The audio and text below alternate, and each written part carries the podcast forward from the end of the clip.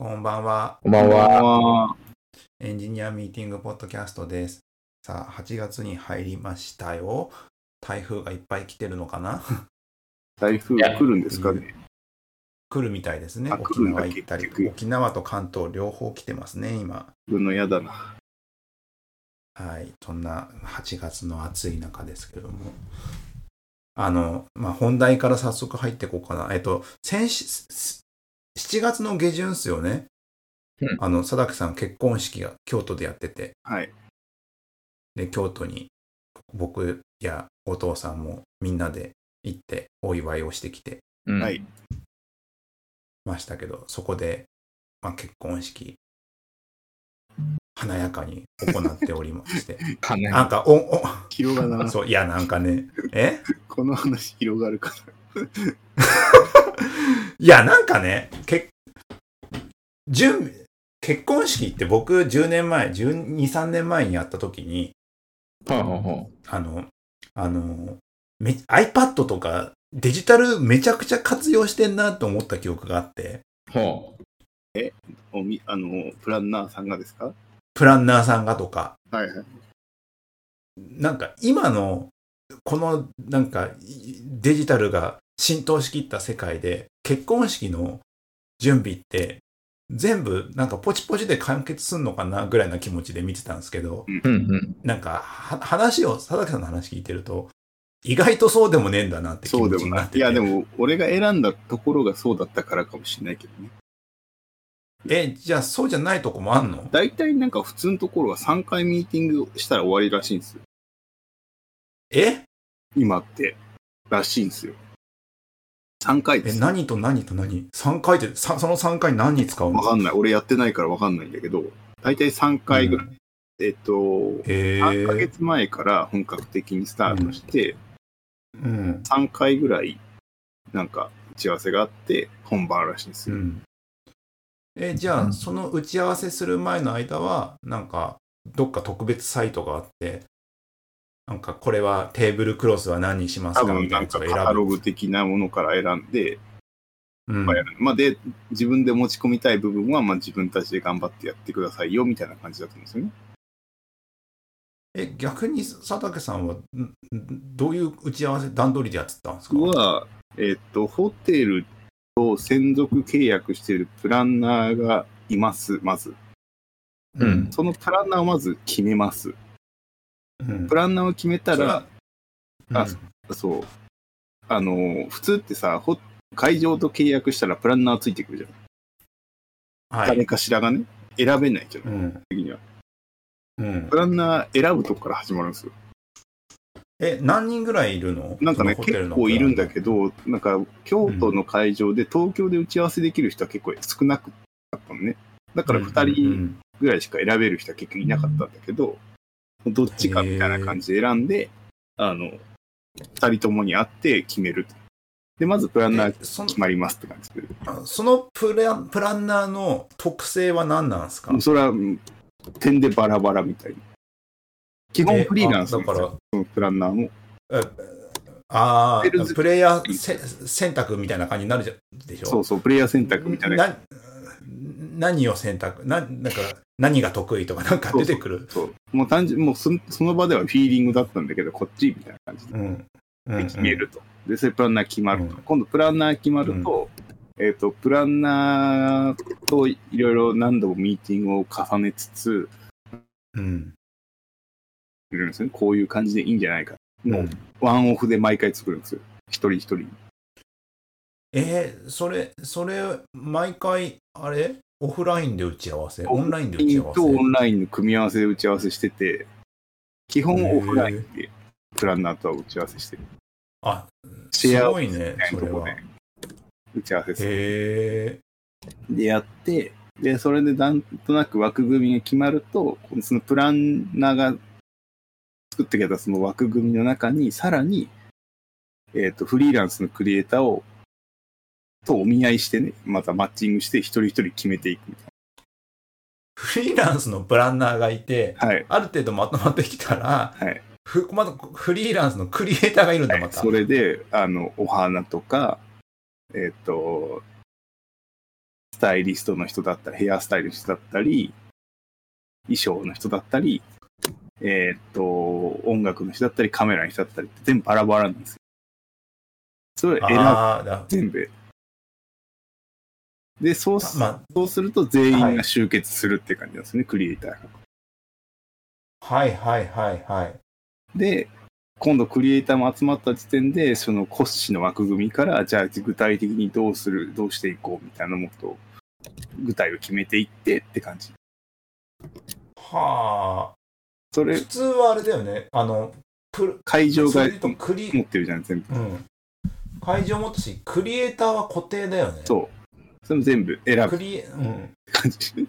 えめっちゃ大変。えだって、な、何の要素で選ぶんだじゃん。めちゃくちゃ違ういろんな要素で。なんかもう、もう人によって全然違うし、どこにお金かけるかみたいな。え、だってフラワーアレンジメントとかさ。はい。もう全然違う。まあまあ、そりゃ正確に言えば違うだろうけどさ写。真も全然違うし、なんかまあ、まあホテルがその抱えてるから結局全部のクリエイターを、うん。そのうんホテルが持ってるデータから、まあインスタグラムとかも含めて、こう好きな人を選ぶんですよ。この人、好みが。はい。はい。で、最終的にそれ集結してくるって感じ。で、打ち合わせもそれぞれのクリエイターとそれぞれや何回もやんなきゃいけないみたいな。ええその自分たちの希望をこう伝えていくのに。でもそれも東京？えっ、とね、ほとんどが、あの、関西だから、一部東京の人もいたんだけど、音楽の人とうん。衣装の人が東京はいたのかな。僕の服うんうんとウェディングドレスの人は東京にいたけど、あとは全部京都だから、毎、まあ関西だから、毎月1回は京都行くみたいな。で、打ち合わせするんだ。まあで、結局試食とかせなあかんじゃないですか。だか毎そうだね、食事ね。何かしら行くんうんですよね。だからその時に合わせうて、こう、ミーティング組んでもらうっはあ、ていう。それは大変だめっね。ちゃ大変。だからほぼなんかし、えー1月に仮契約して、うん。7ヶ月使うらしいんですよね、僕が使ったところは。普通3ヶ月やるところをうん7ヶ月かけてうん。作っていくんだけど、我々ちょっといろいろバタバタして遅くて、4月、3月あたりからスタートしたのかな。うん。3月あたりからスタートして、その、毎、もう3月から土日ほぼなしみたいな感じだったのずはっとミーティング。なんならもう最後のその1ヶ月間なんて週3でなんか2、3時間ミーティングしましたからね。あ。え、それはオンライン？オンラインオンラインもオフラインもありなんだけどうん。大変、大変でした。って感じ。っいやて感ーじで、しかもなんか、うん。でもなんか結局あんま値段ってさ、そうは変わらんのよ、結局。だから、同じ使うんだったら、なんか、ミーティングの回数多い方が、なんかお得じゃんって思っちゃったんですよね、最初。はいはいはい。なんかクリエイターいっぱい使えるし、そんなさ、うんかわ、うん百万も変わらないからさ、うんうんうん。だったらこっちの方がやり、やるならこっちがいいなって感じだった。へえ。で、大体の会場って数をこなすことがなんかやっぱ、あの、うん売り上げ上がるからさ、結構そうやって型にはまってってるんですね。だから1日にはい。何回こなせるかだし、うん。決まった抱えてるクリエイターというか、そのプランナーだったりお話ししたちの数で何組回せるかみたいな。うんってところで競ってる。だけど、僕がやったとこはそういうのに競ってないから、もう全然一日一組だし、みたいな。もう好きなようにやる。会場が一つだったもんね。会場が一つだから、一日一組だから、うんそれ数で勝負っていう感じじゃないっていう。うんうんうんいう。そうだよね。大きいところのホテルで一日に何回もやってるところって、そう。うまく鉢合わせないような間取りを作ってるね。そうそうそう。そういう感じじゃない。もう自由に使ってください。ただし全部考えてね、みたいな。あの、あの設計毎回すげえなと思う。ホテルの結婚式のさ、そう、システそういっぱいある、そう、システマチックに、かつ、鉢合わせないように人生の主役の日だから、そうそうそうお互い見ちゃうとどっちが主役だみたいになっちゃうことを考慮してなのか、うまく鉢合わせないスケジュールと、間取り、あの、なんかね、廊下の位置とかね。待合室もなんか対になって2つあったりとかでしょ？見たもんいっぱいあったんだよそう。そういうのと比べて結構一つ一つ時間をかけてやってたって感じなんですね。いや、大変だから大変だった。いやーで、その後にフジロック行っフジロック。フジロックも大変だった。た。え、フジロックは京都からそいやいやいのまま行ったの？やいや、あの、うん、月曜日にの夜に帰ってきて、都内に。うんで、僕、コンペがあったんですよ、直前に。はい。困ったことに。うんあの、コンペもやんなきゃいけなくって、コンペが、その、その週の水曜日の夕方だったので、そのためにも帰ってきて資料作ったり、なんか前日はずっと脳内プレゼンリハしたりでもう大変でした。フジロックどころじゃなかったですその前にコンペがあるから。ああ。コンペで、フジロック。地獄。結結婚式、コンペ、フジロック。はあ。っていうのを7月下旬から8月にかけてやってた。いやってた。もう、やー、本当お疲れ様です。で体調崩し、結果僕は今うん4キロ痩せてます。え4 キロ痩せました。4キロ痩せたな。ー、いや、こんだけ動いてりゃ痩せるようだけど、おあれでしょ？今病気？病気明け？病、病病みや、病み上がり。上がり中だから、普通に体力が落ちてる。めっちゃ体力落ちてる。なんかフジロックも思うけど、コロアフターコロナになってるから、まあ前と同じでしょ、も同じ、前と同じだったね、完全に。う。うん。いや、すごい、すごいもんね。祭りとかもすごいし、今、近隣の。でもなんかき、おとつい、えーっと、なんだっけ、うん。今日聞いたんだけど、渋谷道玄坂祭りってなんかあったんですってね、渋谷で。道玄坂封鎖か、封鎖して、あの、櫓立て。うんなんかそれ言ってた人、会社の人いたんだけど、なんか全然人いなかったですよ、つってました。え？みたいな。あんいやあのさほっといても人が集まるところなのに。僕思うけど、渋谷の立ち位置変わってない？いや、そう渋谷はもう、だから、オフィス街になってるから、だんだん。そう、渋谷はおじさんの街になってるっていうさ、うん。そうそっか。そうまあね。うん。ち来るとこじゃないん。だな、思って。どこ行くかは置いといて、そうだよね。なん。か、もうオフィス街になっちゃったし、そん。なに若者が集まる場所じゃなくなってきてるみたいなニュースとか見ると、まあそうなのかなと思っちゃうもん。でも東急は戦略的にやってん。じゃない確か。あ、そうなん。だ。客単価上げなきゃいけないから。のまあね売り上げ上げるためには、なん。かそん。な若者じゃなくって、なん。だ、あれでしょ当時、渋谷に来てた人たち、当時っていつだよって感じですけど、あの、うん。エアマックス狩りとか、うん。ガングロのギャラとかがいた時代に渋谷に遊びに来てた人を呼び戻してお金を使ってほしいんだって。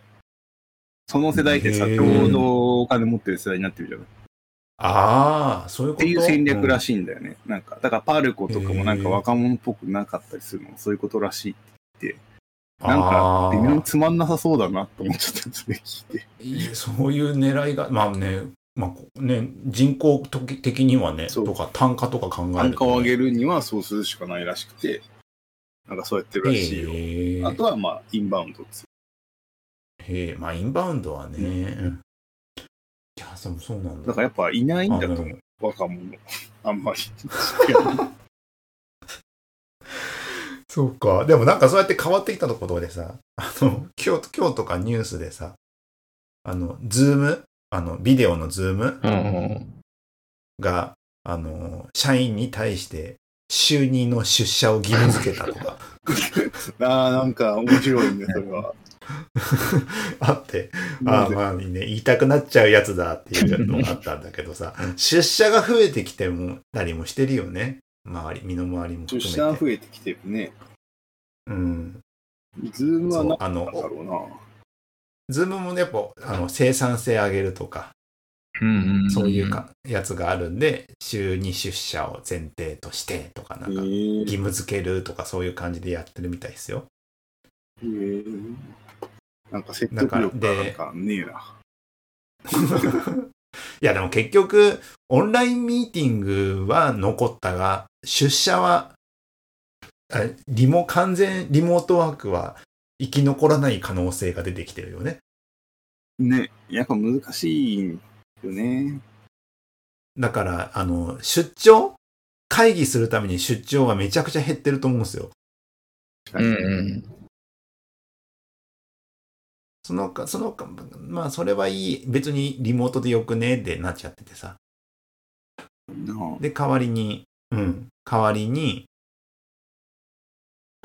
出社はなんかね、あの、いろいろ作業、なんかやるには生産性上げるとか、そういう観点でいた方がいいってこともあるだろうから。なるほどな。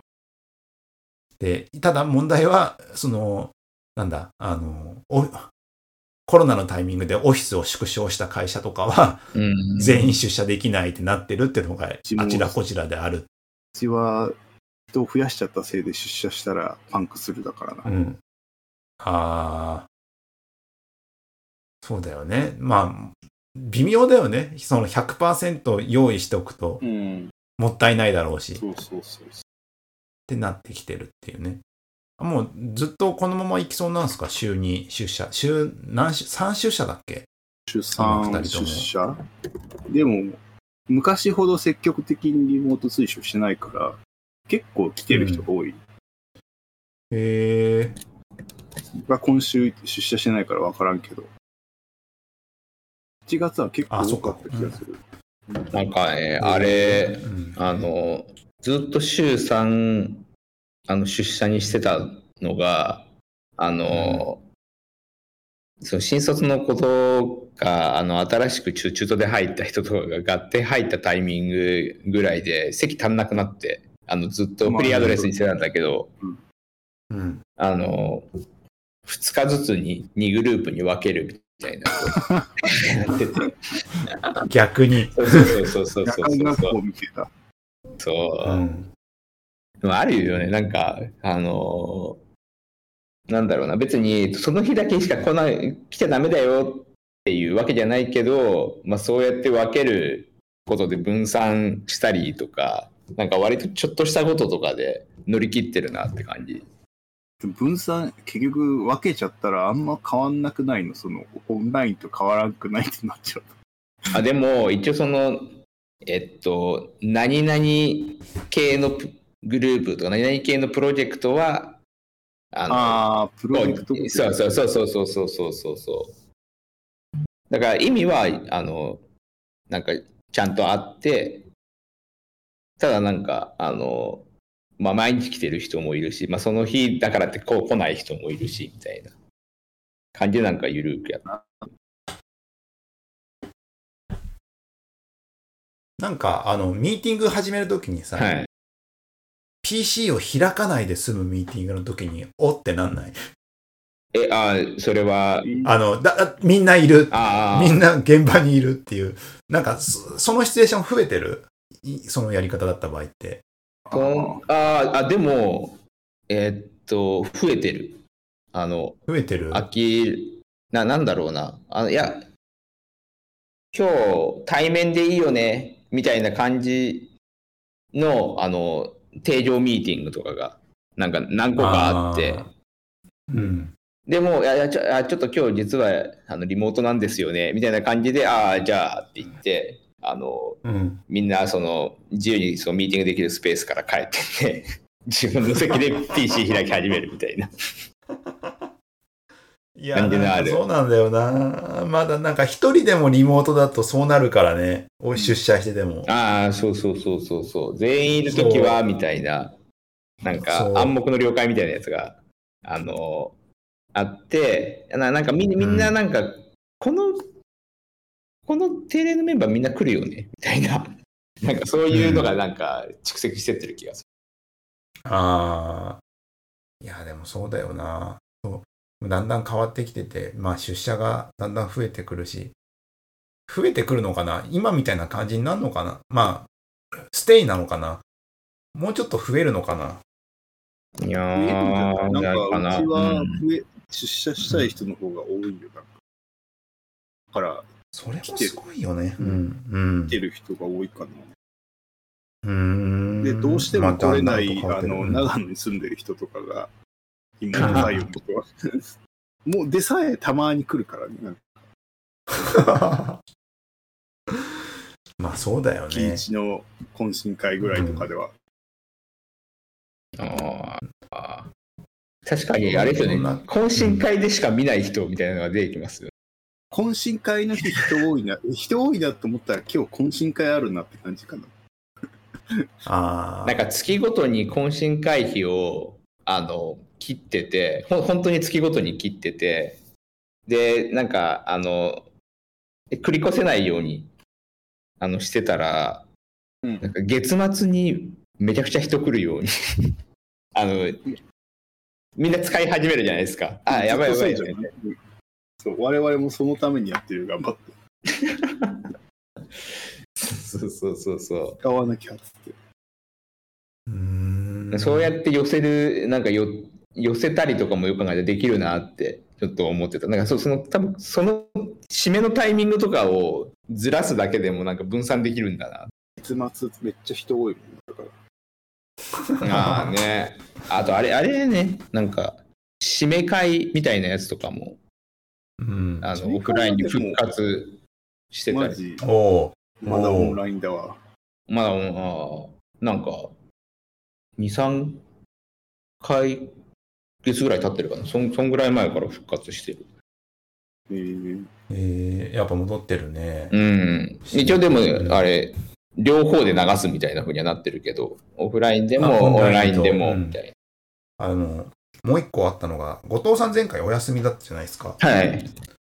で、なんか、韓韓国に行ったの？韓国だっけ？いや、台湾、台湾、台湾。台湾かはい台湾か。あ、うる覚えだよ、完全に。1ヶ月前だから。台湾に行ってな、な、えっ、と、何をしてたんでしたっけ？台湾行って、台湾マルチメディアテックっていう、あの、イベントに、あの、登壇してプレゼンしに行ってました。えー、え、それはどんな話をしてたんですか？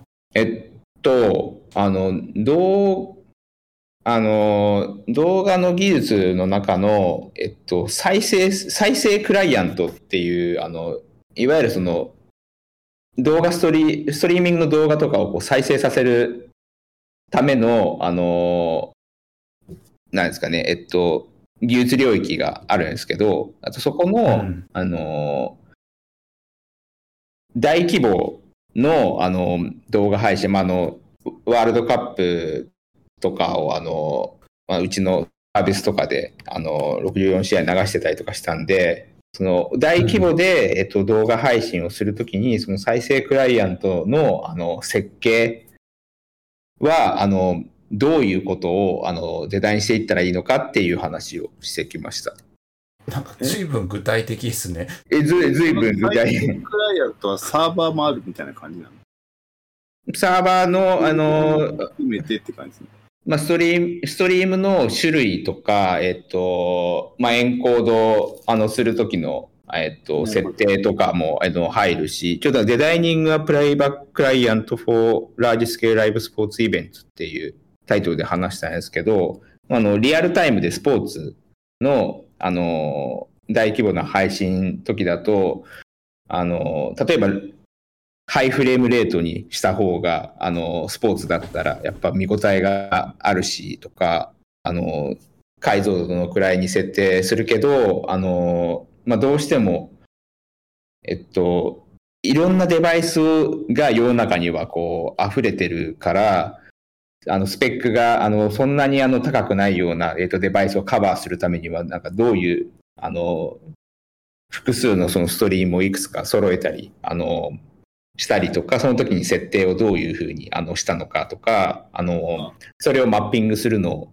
どうやったのかとか、そんな話をなるほあのしてきたって感じですね。ど。なるほど。じゃあ結構裏方寄りの話なのか。クライアントと分裏方、裏方だけど、めちゃくちゃメインだよ。だって、もうそれそれでしかない アプリのその、そのアプリ自体というよりかは、まあ、バックエンドとかそういう裏側の話とね。まあ、動画再生っうん、ていう意味ではめ、メイン。まあ動画再生ってはメイン。技術的にはメインだけど、アベマっていうアプリと中では一部かもしれないけど、まあ動画再生としてはメインで。動画再生のね見えてこないところでね。うん。そうそうそうそうそえーうそう。え、それどういな、どういう流れでそういうオファーがあったんですか？えーっと、あの、直接は、あの、台湾マルチメディアテックの、あの、団体のオーガナイザーの人から、うん。えっと、DM があって、へえ。そうへーで、その DM がある前、ちょっと前、あ、ちなみにこれ2回目なんですよ。あの、はい。前もはい台湾、あの、コロナの直前ぐらいに行って、うん。同じように、うんあの、プレゼンしてきて、で、で、まあ、コロナ入ってから、あの、しばらく、うんえっと、台湾でもそれやってなくて、うん。で、えっと、でも、その、オーガナイザーの、ちょっとサンフランシスコの DMAX ドっていう、あの、イベントとか、あの、ほその他でもなんか、あの、動画系のイベントで、たまに会ってたりとかして、はい。はい。はい。で、ちょうど、えっと、 ABEMA のデベロッパーカンファレンスとサイバーエージェントのデベロッパーカンファレンスに、あの、今年、あの、両方とも、あの、ちょっと登壇して喋ってたんですけど、なんか、そんぐらいの時に、今年はデベロッパーカンファレンスあるの？みたいなことを聞いて、あの DM とか来たりとかして会話してたんですよね。うん。で、いや、今年、あの、今年あるよっておじゃあ見る見るみたいな話してたんですけど、日本語で、あの、サイバーエージェントのデベロッパーカンファレンスと、あの、アベマデベロッパーカンファレンスは喋ってるから、まあ、わかんないから、まあ、それを英語にして、あの、今回、台湾のマルチメディアテックで、あの、話してきてっていう感じに、あの、したって流れでした。あアベマとサイバー2つあるんだ今って思ったってところからなんですけど、そうそうそうそう、そうですね。あれでしょ、ベースキャンプ2つあるんだ今。片方のは動画に、アベマの方は動画にこうフォーカスが入ってるし、まあ、サイバーエージェントはもっと広いから、ちょっとあの一応、二つとも全然違う話してて、あれ、どっちが最初でしたっけ？スペースキャンプの方が先でしたっけ？ベーベースキャンプは、え、ベースキャンプ？ベースキャンプじゃないサイバーの方でなんか社外向けと社内向けがあるのかな？ああ、で、社外向けのやつが、そのデベロッパーカンファレンスですね。はいはい。で、それがかける2あるんだ。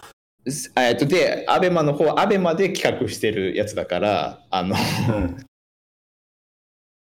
またそれはそれでまたあるんだまあね。そうそうそう、またあってって、そっちでは動画の、あのまあ、特にちょっとワールドカップにちなんだ話とかを多めにこうしててうんうんうんうん、サイバーエージェントの方は、いわゆるその動画技術のこの領域みたいなところを、うん。あの別であの深掘ってっていう感じで、まあ、その2つの内容をちょっとうまくガッチャンコしたみたいなやつで、まあ台湾の方ではあの20分か25分ぐらいまでっていう話だったから、うん。それで。うん。キュッとしたんだ。そうそうそうそうそうそうそう。で結構なんかあのいろいろしあの質問とかもあのいっぱい出たから、結構、うん。まあ興味は多分。まあ大大規模で配信するってやっぱなかなかあの限られてたりとかするんでちょっと結構興味は持ってもらったって感じです、まあ、ですよね。そうそうそうだいぶ動画配信に関係する人も増えただろうしね。ここ数年でね。そうそうですね特にねコロナとかで増えたか。うん。いや、増えたと思うよ。な、何にでもとりあえず大動画配信機能とかつけ、配信っていうか、まあ、動画を再生する機能かな。うん。うん。でもなんかあれなんですよね。動画配信する、えっと、機能とか、例えば AWS のメディアサービスとか、なんかそのシステムを構築、あのーするためのあのソリューションとかも増えてるけど、なんかうん。その再生クライアントみたいなところだと、あんまうん。ないんですよね。あの、一緒についてきたりとか、なんかこのこのオープンソースのライブラリー使ったらできるよみたいな、あの、感じのはある,、けど、それで再生プレイヤーで、再生クライアントっていう、じゃないから、なんかそこでうん。はその DRM の制御とかが、あの、まあ、しできるけど、まあ、ただ、えっと、DRM を、あの、流して、あの、符合して、えっと、まあ、再生するだけだけど、実際にはそのライセンスのリクエストって、あの、キャッシュすることもできないから、あの、結構そこで、リアルタイムだとめちゃくちゃスパイクするじゃないですか。うんうんうん。ねそことかをその制御しないと結局どんなにあのメディアのトラフィックをこう制御しててもそこで落ちちゃうみたいな感じになったりとか、はいはいはこういうのって全く、あの既存のその汎用のソリューションの中ではあんまりこうあのやられてないからそのソリューションとして汎用的にはこう提供されてないうんので、なんか結構この再生クライアントの領域って、なんか、全然情報ないんですよ。なるほど。それこそ YouTube ライブとか、そういうとこしか持ってないってことなのか。YouTube ライブだったりとか、まあ、まあ、まあや、まあ、やってたりとかも、あのするけど、やっぱなんか、いっぱいこう、再あの、あれですね、その配信のサービス増えてるけど、まあ、なんか、どっちかっていうと、再生クライアントってなんか、もう最後のおまけじゃないけど、みたいなところで、あの展開してたりするやつとか、やっぱ、ソリューションだと多いから、なんかそことかの話を、まあ、厚くしてやって、そうです。確かに、確かにさ、プラットフォーマー側が用意するとこじゃなさそうだもんね。スパイクに対応できるとか、なんかそういうところって意外とうん。なんか配信するところはなんかイメージつくじゃん。サーバーがあって、まあ、こういうメディアなんちゃらって。プラットフォーマーが使うようなクライアントがそれほどの規模を想定してないだけじゃない。あ、まあ、それほどの規模想定してないのもあるだろうし、なんかまあ、正確にやっていくとそこら辺でスパイクとかでなんか起こる可能性あるよとかやり出すとさ、結構、結構大変、性大変がっていうか落ちちゃ、うというか、うん。コスパ悪くなっちゃうみたいな、うん。プラットフォーマーだからやんないみたいな。そう。汎用性もね、そうね。あうん。あとなんか、あの、CDN とかも、あの、うん。普通にやろうとすると、複数の CDN 使って分散させたりとかするじゃないですか。そうすると、その、プラットフォーマーとか、まあ、そうソリューション提供してるところが自分のところに CDN 持ってて、うん。まあ、あんまりプラスで、でも、アマゾンは分散してたじゃん、自分で。いやいや、そうそうそう。あ、でもなんかそれって多分、えっと、CDN やってるところと、その、め追ってるそのサービスの、その目標が違うと、同じその Google だけど、なんか、あの、そそれはそれ、これはこれみたいな風に、あの、多分してたりもするじゃないですか。うん。あ、アマゾンはなんだっけ？アマゾンプライムデーかなんかの時に赤米かとか使ってたとかそういう話だっけ？頭使ってたって。うん。うん、うん使ってたし、あ結構いろんな CDN 使ってましたよ。たまにやっぱりあの、見て、あの、どこ使ってんのかな、みたいな風にするけど、あの、うん。あ、4種類とか5種類とか、アマゾンは別だよってことで。うん、まあそうだろうね。うんそうそうそまあなんかね、営業目標とか、そういう目標とかにぶら下がるはずだから、うん。そりゃ外部の赤米とかも全部セットにしたソリューション提供とかって、そうそうないよね。う。うん。だから、なんか結構、あとは、あれですよね。あの、まあ、タイ、タイムシフトだったりとか、あの、うんまあ、最初からこうキャッチアップあのしてみたりとかっていう、のユースケースとかもあの最適化しようと思って、やっぱそこも汎用性なくなってくるし、そうすると今度はうん。コンテンツをマネジメントしてるところとつなげなきゃいけないってなるから、なんかそれを一つで提供しようとすると、え、このコンテンツマネジメントサービスも一緒に提供するの？みたいな話とかになって、はい。で、ワンソリューションだったらまあできるかもしれないけど、逆に言うとワンソリューションで展開すると、なんか、汎汎用性を担保しなきゃいけないから。そうそうそうそうそうそう。なんかプラットフォーマーからすると、汎用的なサービスがよいっぱい用意してるから、組み合わせて使ってねってスタンスじゃないですか。うん。だからそれが、そのポリシーからずれてっちゃうから、うーんっていう感じなのかな。うんそこはなんか間に入るコンサルが頑張ってね、みたいな感じだよね。極端な話。いやー、そうですね。でも間に入ってやるって言うと、なんか、一個のイベントのその大きさにもこう結構影響される。めちゃくちゃ大きければ、もちろんそれでも成り立つかも、あの、知れないけど、うん。なんかちょうど4月にラスベガスにあの行った時に、オリンピックの開発、あのーしてはいる人と会ったんですよ。で、話してて、はい言言ってましたね。うん。そうそうそう。そしたらなんか、その国に行って、なんか、開発をこうして、なんか2ヶ月とか3ヶ月ずっとそこでやって、みたいな風に、なんかやって、あうんもっとだったかななんかもっと長かった気がするけど。いや、しんどくない。確かに確かに。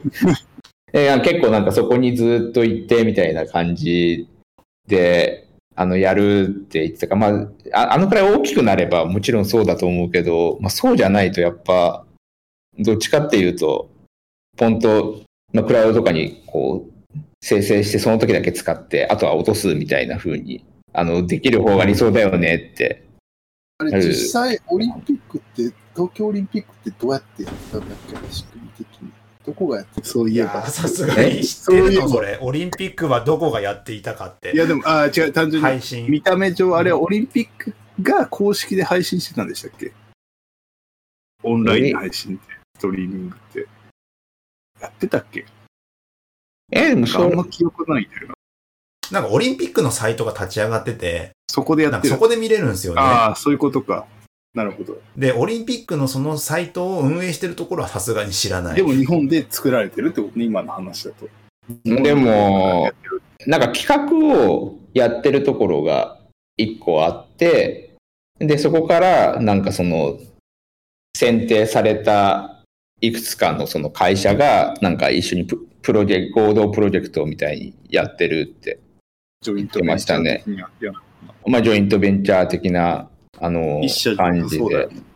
あ、もう多分一社と、まあ、まあ一社で全部提供あのしててででカバーできますみたいな話だったら別なんだろうけど、まあ、あの話聞いてるともうなんか結構慎重にいくつかこう選んでて、まあね今年もあここの部分はあそこにしたわみたいななんか話とか結構あって、ここはもうなんか3年とか4年とかずっと使ってるんだよねみたいな、一緒にやってるんだよねみたいな話とかしてた。へまあ、ノウハウがたま、その、プロジェクト企画してる方はやっぱノウハウが溜まっていくから、まあそうだよね。なんかそういう蓄積はしてる気がする。その設計を作ら、毎度作らせていって。うん。なんか一応それはありそうだな、オリンピック側が持つというよりかは、それで税金回して、その国のお金を落とさなければいけない、なんか縛りみたいなのありそうだな。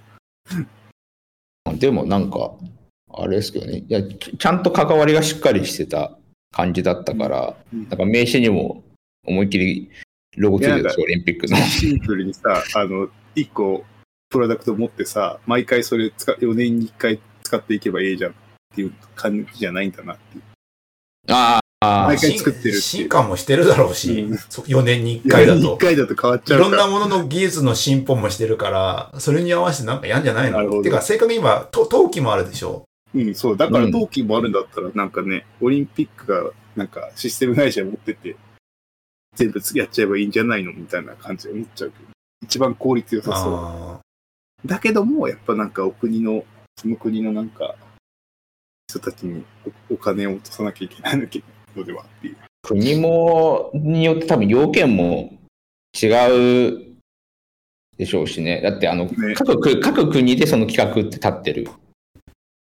ーから、そのあこの国だとなんかこの要件満たさないと流せませんみたいな。とか多分ライセンスの種別とかそれに対して自分たちのポリシーあの加えてみたいなあの感じになったりなんか開催国によっては難易度すげえ変わりそうっすね。うーん、ねいやそうっすよねうん。だけど、あれだもんね。世界で見たい、見る、見せるは多分残ってるから、うん何かしらの一定クオリティは担保しなきゃいけないんでしょうね。北京がそう1分ぐらいラグがあったとかそういうことかな。開会式じゃないけど。あとでも、あれですよね。なんか、地地理的な条件とかのカバー範囲がやっぱ広かったりとかすると、一個の基地局にとかに対して。うんそうすると多分、その、ビットレートとかのそのラダーとかのデザインとかも変えなくちゃいけなかったりとか。まあ言うて都市だからそんな広くなさそうだけどね。いやいやいやいや、あの、見る人は都市にいない。あ、見る側の方？そうそうそう、最後流して、あなんか、例えば、あの、テレビでも、うんあの、放送、サイサイマルでこう放送しててみたいな感じで、地上波でもやってるみたいな話になると、地上波に届いてないところはなんか大量にアクセスされるけど、そこはもしかしたら地理的にすごいあの田舎かもしれないじゃないですか。アフリカとかね。そうそうそうそうそうそうそう。突然この競技に時々スパイクするとか。まあ、もうでも多分そうなるんじゃないですか。だって、ねあの、い普段は見れないけど、インターネットだったらこう見れるみそうそうたいな。長距離はアフリカ強いから長距離の競技の時だけめっちゃトラフィック増える。なぜかアフリカがあって。そうそうそうそうありそうだもんね。いやとかを多分デザインしないといけないだろうなって思うな。そこまでユースケース読んでやるデザインするの大変だな。いやー、大変なんだろうなうんだって、あの、テレ東ビズなんか有料会員になってるけどさ、うん。未だに WBS 生放送配信してくんないの 朝、朝の番組、も、もうさてだけ生配信、たあの、追っかけ再生提供してたんだよ、最初。で、しばらく経って、昼さてがなりましたってなってて、なんかあるんじゃないの？スポンサーと番組だけ、いや、僕これね、不可の問題な気がしてる。かなの。人気すぎる。何か人気すぎるとか。昔、その、もうさて、朝の番組で、あの、テテレビのさ、あのデジタル D ボタンだっけ ?D ボタンでさ、あの、投票できるやつあるじゃん。あるね。うん。なんか、で、なんかはい。アンケートかなんかやって、4つ出して、回答を出すっていうのが、あの、どっかの年の4月に始まったんだよね。うんうんうん。であの、結果を実数で出してて、なんですけど、あの朝のテレ東の番組で、なんか4択があって、あの、一番票が入ってたのが23票ぐらいだったの。23 まあリアル、リアル。そう。リアルで。で、やんないも3んね日目にな、3日目にパーセントになったからね。そうそうそう。だから、それぐらいの視聴率なんだっていう気持ちで見てたからいや、。視聴してる人でさらにそれをわざわざ参加する人でしょ？朝のそのクソ忙しい時間そうそう。でも絶対少ないと思う少ないよね。誰がやんねん。そう。そう、な感じです。まあまあ、なんかそういう穴があって、クラウドとかに間のところがあるんですね、やっぱ。あの、その埋めるためのいろいろやんなきゃいけないノウハウというか。うそうそうそうそうそうそうう。ん。はい。じゃあ、そんねな呼び呼び出されたんで、そろそろ終わりにします。はい。はい。はいじゃあ、はいここまで聞いてくださった皆様ありがとうございました。感想はシャープ。そっか。エンジニアミーティングで X、X に投稿してくださああ、そう。あとちゃんとし正式名称言わなきゃいけないもんね。X マネタイズできないんですかね。い。ね。何人フォロワーいましたっツイけ X、カッコツイッター、全然いないよ、200ちょっとだよ。500人いたらいけんじゃなかったでしたっけ？マネタイズ。あ、そうなんだ。うんあがんまあね、まあ、のんびりと。はい。隅っこでやってますからね。そうですね。はい。はいそんなわけで以上です。ありがとうございました。ありがとうございました。